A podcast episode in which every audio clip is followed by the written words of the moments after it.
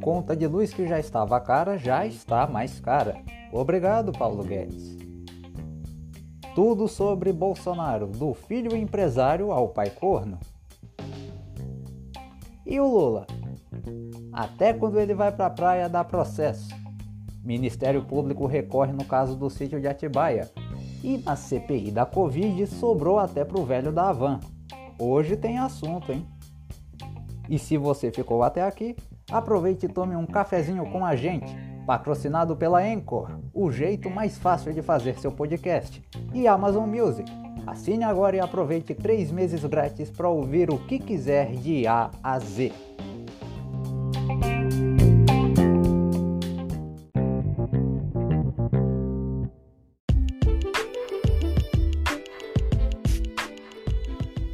Fala pessoal, tudo em ordem?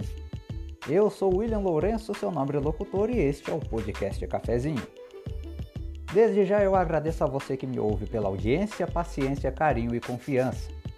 E não tem como não começar nossa edição sem falar antes disso aqui.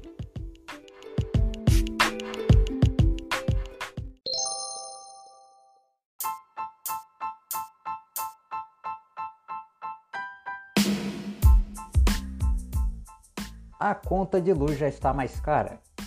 A Agência Nacional de Energia Elétrica ANEEL criou uma nova bandeira tarifária ainda mais cara que já está em vigor no Brasil desde a última quarta. Na bandeira de escassez hídrica, a cada 100 kWh de energia consumidos, você irá pagar R$ 14,20 a mais na sua conta de luz. Se comparar com a bandeira vermelha patamar 2, que era a mais cara até então, o aumento é de 49,6%. As bandeiras tarifárias foram criadas para remunerar as usinas termoelétricas mais poluentes e com custo de produção maior, quando elas precisam ser acionadas para suprir o consumo de energia das casas e indústrias. Nesse ano, as termoelétricas precisaram ser acionadas porque os reservatórios de água das hidrelétricas estão passando por uma seca que já é considerada a pior dos últimos 90 anos. O ministro da Economia, Paulo Guedes, avisou que a conta ia ficar mais cara e fez até certo deboche. No último episódio eu comentei a respeito disso com mais detalhes. Se quiser, ouça o nosso episódio número 8 depois. A justificativa para essa nova bandeira é que o valor arrecadado com a vermelha patamar 2 já não era suficiente para pagar as termoelétricas. Agora, o povo, que em sua maioria está quase sem dinheiro nem para comer, vai ter que se virar de novo para ter ao menos um bico de luz em casa aceso. Ou vai ter que rezar muito para chover. O podcast Cafezinho volta em instantes.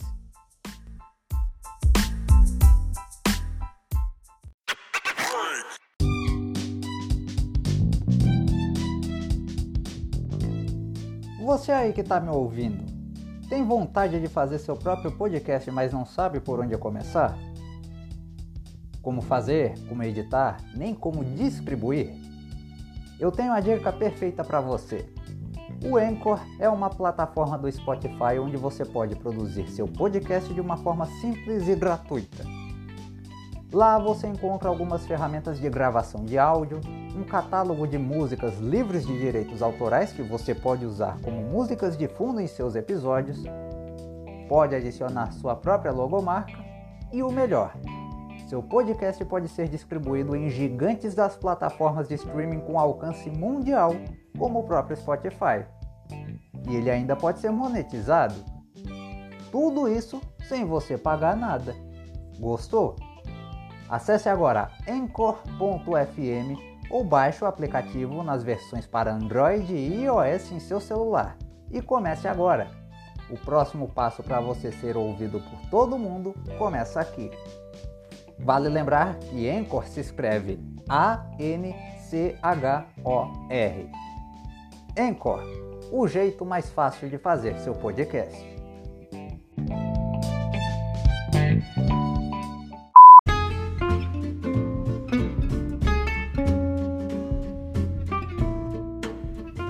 Essa semana foi agitada para Jair Bolsonaro.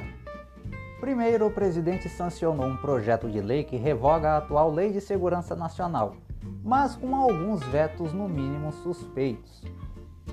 Os artigos que previam punições mais duras a quem divulgar notícias falsas e até a militares que atentarem contra o Estado Democrático de Direito estão entre os vetos. Deputados e senadores têm até o mês que vem para manter ou derrubar esses vetos presidenciais.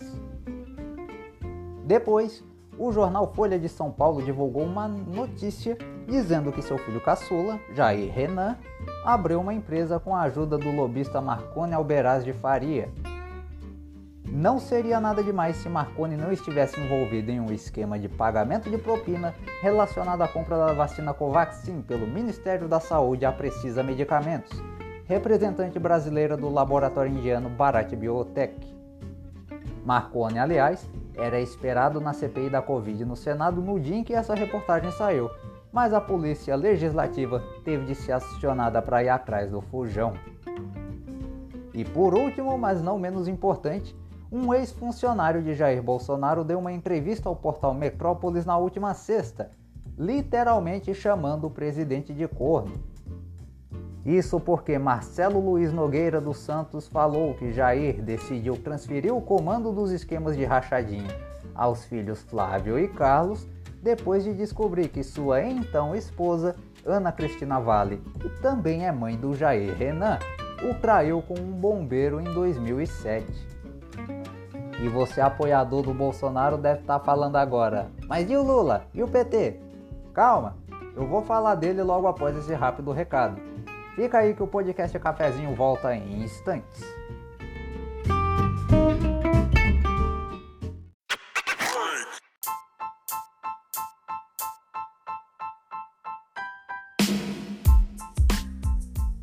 Já pensou você poder ouvir mais de 75 milhões de músicas os lançamentos de todas as músicas e dos podcasts, inclusive este, sem aqueles anúncios chatos e sem a necessidade de conexão à internet? E se eu te dissesse que tudo isso é possível e ainda de graça? É o que a Amazon Music está fazendo. Assinando agora o Amazon Music Unlimited, você tem 3 meses grátis para aproveitar todas essas vantagens e ainda conta com o recurso de voz Alexa integrado. E depois dos três meses, você só paga R$ 16,90 no cartão de crédito ou débito. Mas essa oferta é por tempo limitado e só vale para quem for novo assinante. Acesse agora o site amazon.com.br e faça já sua assinatura. Amazon Music, tudo para você ouvir de A a Z.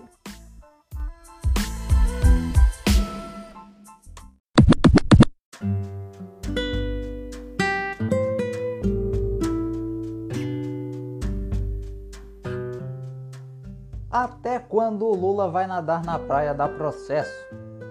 A deputada federal Carla Zambelli, do PSL de São Paulo, protocolou uma ação na Procuradoria-Geral da República contra o ex-presidente Lula por suposto uso exclusivo da praia de Picos, em Icapuí, no Ceará. Uma reportagem do Jornal de Brasília diz que o governador do estado, Camilo Santana, que é do PT, resolveu fechar os acessos a esta praia para que Lula e sua noiva pudessem ser recebidos em sua casa. Lula foi ao Ceará em 20 de agosto. Foi de lá também que saiu a famosa foto das coxas. Mas voltando ao caso, a deputada leu essa reportagem e resolveu protocolar uma notícia de fato na PGR, dizendo que o ocorrido é um ato antidemocrático sustentado com recursos públicos e que Lula tem dificuldade de seguir as leis. Assim disse Carla Zambelli, apoiadora de Jair Bolsonaro que foi intimada pela Polícia Federal a prestar esclarecimentos em um inquérito aberto sobre o ato em apoio ao presidente marcado para esta terça-feira. Carla ainda falou do histórico de denúncias de corrupção do ex-presidente. Citou um artigo da Constituição que diz que as praias são bens públicos pertencentes à União e questionou o fato de alguns agentes de segurança do Ceará estarem no local. A assessoria de Camilo Santana já negou essa informação, dizendo que a praia foi fechada para os turistas e moradores, seguindo um decreto estadual em vigor que impede aglomerações, e que os agentes presentes em todas as praias do estado são para fiscalizar e preservar a integridade dos banhistas, conforme prevê a lei. E ainda falando em processo e em Lula, o Ministério Público Federal resolveu recorrer da decisão da 12ª Vara Federal de Brasília, que rejeitou a denúncia contra Lula no caso do sítio de Atibaia.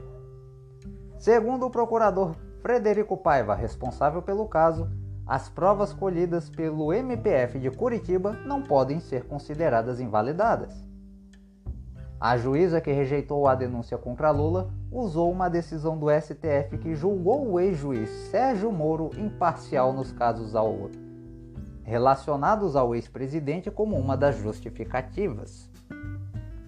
Frederico ainda diz que essa suspeição só se aplica no caso do triplex do Guarujá e que, por decisão monocrática de Gilmar Mendes, essa suspeição foi estendida a outros dois processos e pede que esse processo seja suspenso até que o plenário do STF julgue ou que o recurso seja avaliado por um juiz de segunda instância. O caso do sítio de Atibaia voltou a estaca zero no mês de agosto e a maioria dos ministros do STF decidiu que ele passaria a tramitar no Distrito Federal.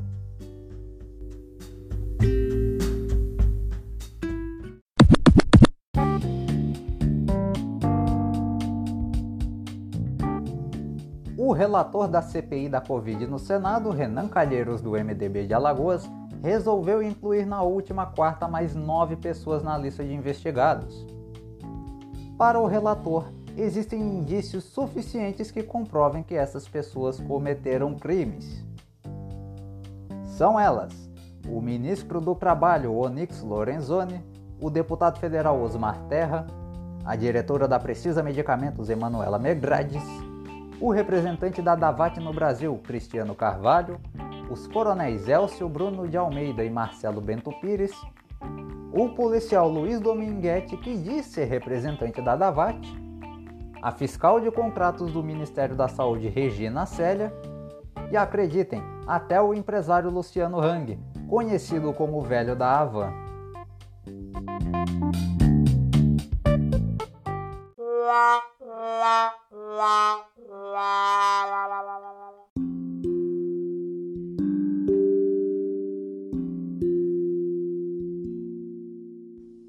Opinião.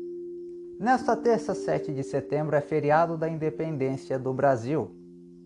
A data é uma referência ao fato em 1822, onde Dom Pedro I se rebelou contra os portugueses que nos colonizavam e disse independência ou morte na beira do rio Ipiranga, em São Paulo.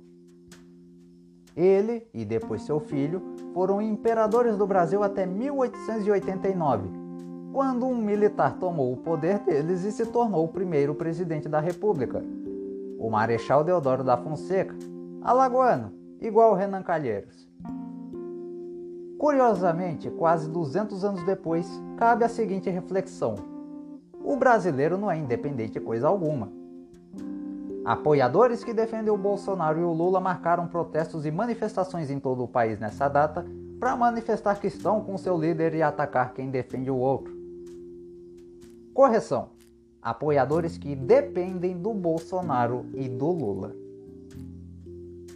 Lula, além das dezenas de denúncias de corrupção envolvendo seu nome e seu partido, resolveu dizer que, se eleito, vai regular a imprensa no Brasil. Embora ele estivesse falando da Lei Geral de Telecomunicações criada em 1962, a fala foi encarada por muitos como uma tentativa de censura à imprensa. E eu não tiro toda a razão de quem pensar assim. O Bolsonaro pode não ter falado diretamente nisso, e nem precisa, porque ele já o faz desde que se tornou presidente. Humilhando jornalistas, tentando menosprezar ve veículos de imprensa que o criticam por coisas erradas que ele faz, falando somente para sua panelinha suas verdades convenientes, igualzinho ao que os militares faziam no regime, só que ainda sem a repressão violenta a quem discordar deles. Estamos vivendo uma crise política, institucional, econômica, social e moral lamentáveis, que começou com o Lula e que só piorou com Bolsonaro.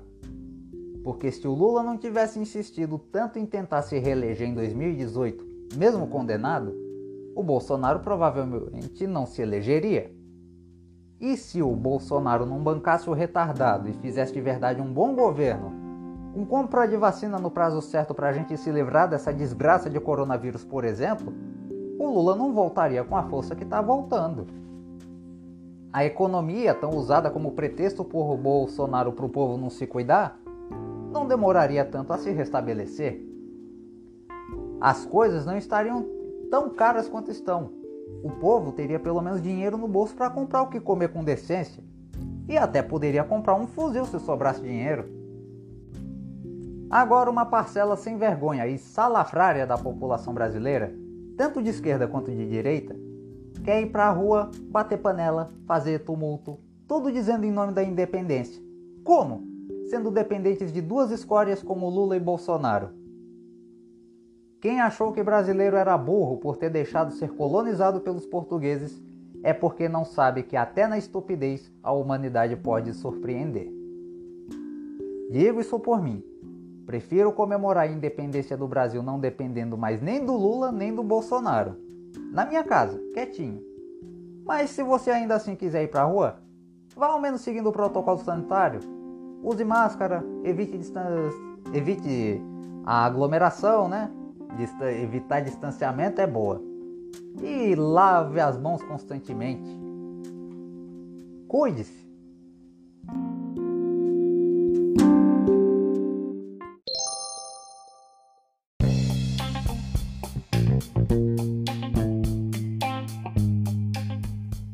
E assim nós encerramos esta edição do podcast Cafezinho. Agradecendo, claro, a você que me ouviu pela audiência, paciência, carinho e confiança de sempre. Siga nossos perfis oficiais no Facebook e Instagram. Basta pesquisar por Podcast Cafezinho Oficial. Saiba das notícias do Brasil e do mundo, além de ter acesso às nossas colunas de opinião no nosso site oficial, podcastcafezinhooficial.wordpress.com. Eu tô indo embora e a você que fica, um excelente dia, aproveite o feriado e até a próxima edição. Tchau!